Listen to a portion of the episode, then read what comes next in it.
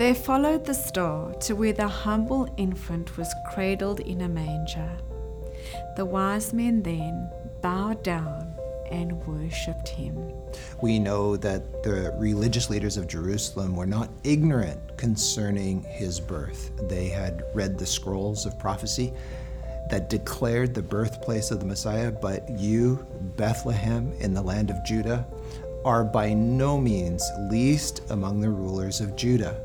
For out of you will come a ruler who will shepherd my people Israel.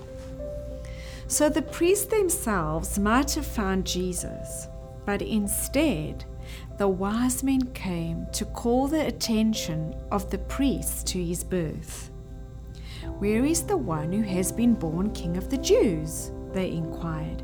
We saw his star when it rose and have come to worship him.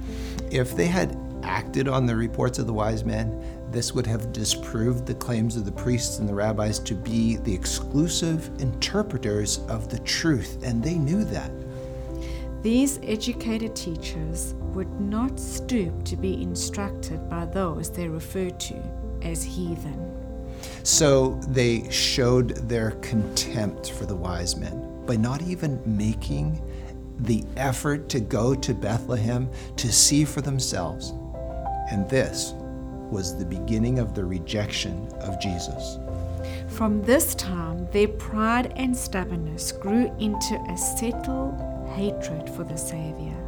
So while God was opening the door to the Gentiles, the religious leaders were closing the door to themselves. If you have given your heart to Jesus, then you will also bring your gifts to Him like the wise men did so long ago. So we challenge you this Christmas season to humble yourselves in the sight of the Lord, and He will lift you up.